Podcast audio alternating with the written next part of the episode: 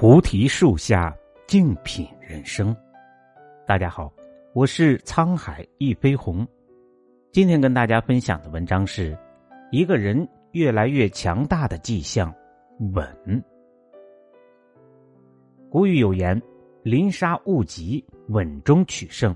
一招不慎，满盘皆输。”人生如棋局，遇事稳得住，才能赢得最后的胜利。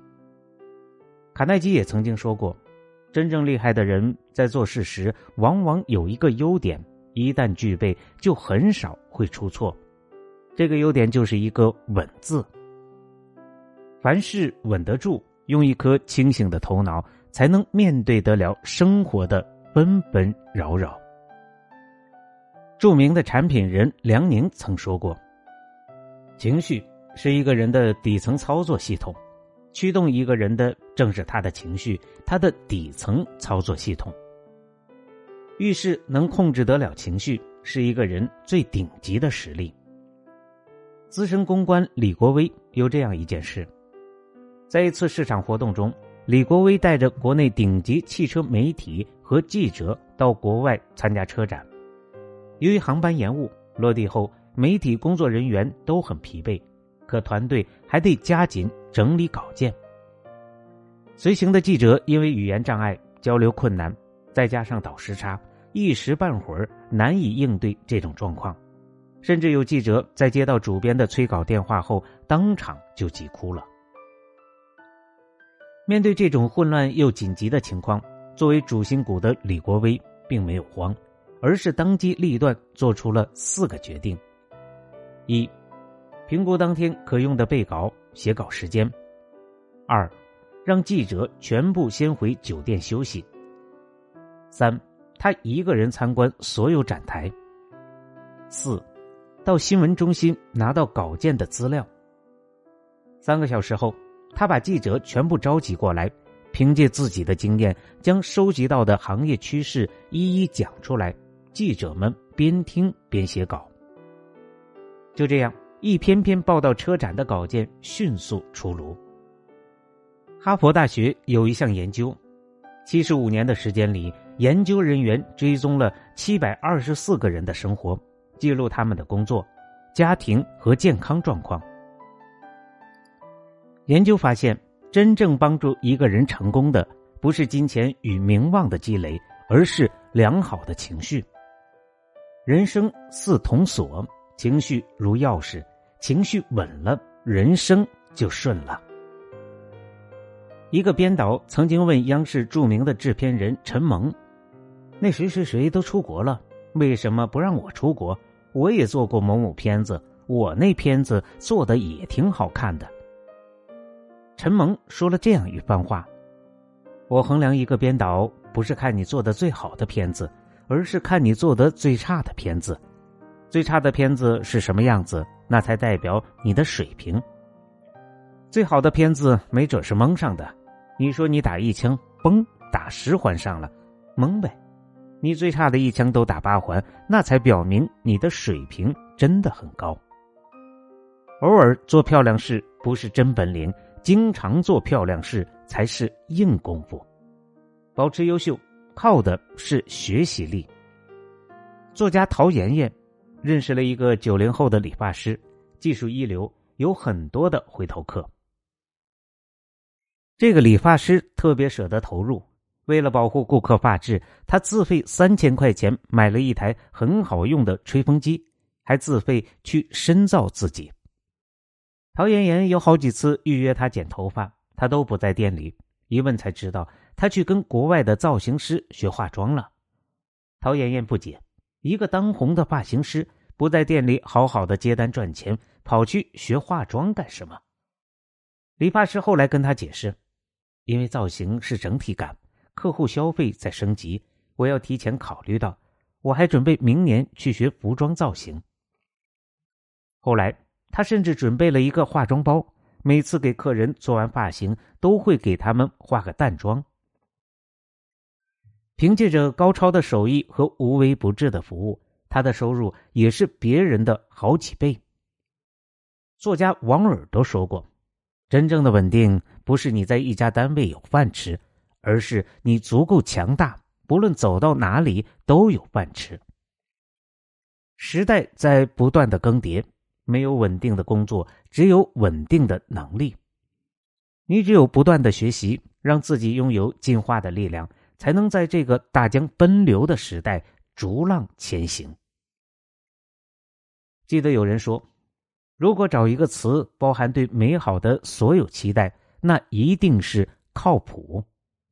靠谱的人或许不是会说漂亮话的，但一定是言而有信的人；或许不是实力最强劲的，但一定是负责任有担当的人；或许不是关系最亲密的，但一定是能带给你安全感的人。归根结底，就一句话：靠谱。是一个人最好的社交名片。逻辑思维的 CEO 托布花认识了一位专栏作者，名叫香帅。在刚签完一个平台的音频讲课工作不久，香帅突然发现自己怀孕了。托布花担心香帅的身体状况承受不住繁重的工作，就劝他说：“宣布停更，等身体调整好后再继续。”用户是可以理解的。但香帅却觉得，已经答应了的事就不能轻易毁约，这是对平台不负责。为了照顾身体和兼顾工作，香帅最后想出了一个办法：自己躺在床上养身体，然后口述，再由他的博士生去记录文字，整理好后再去录音，这样就保证了课程正常且持续的更新。孩子快要出生时，香帅又拜托丈夫邀请了著名经济学家徐远代替他上线授课一个月。这个时代，聪明意见，靠谱难得。靠谱是一种稀缺品质，与靠谱的人相处，不用猜疑、顾虑，不用提心吊胆。所谓人才，就是交代给他一件事，他可以出色的完成。再交代给他一件事情，他又可以出色的完成。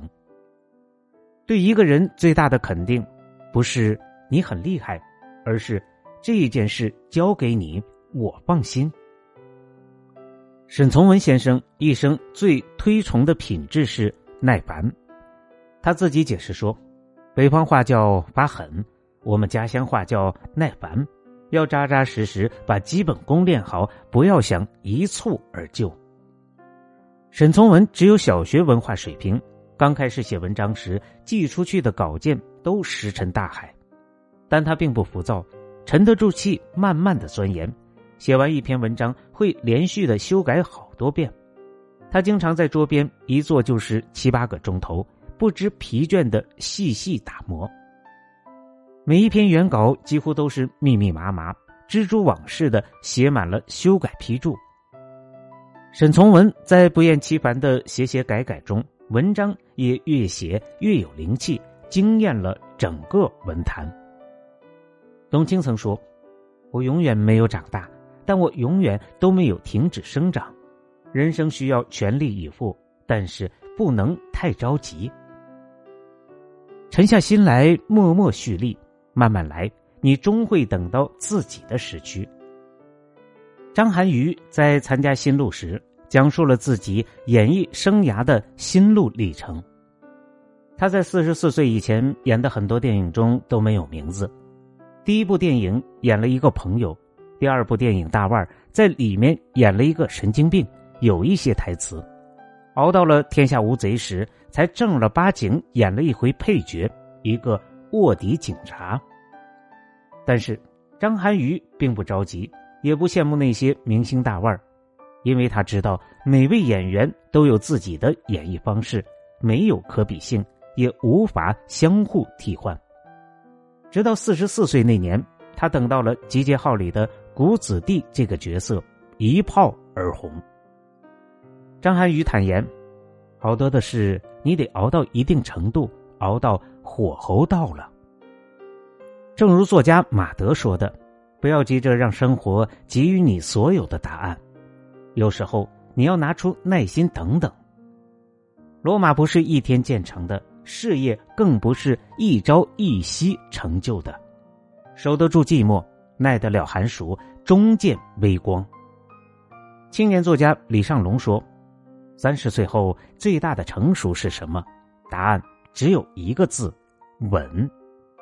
稳定是天才以外最好的能力。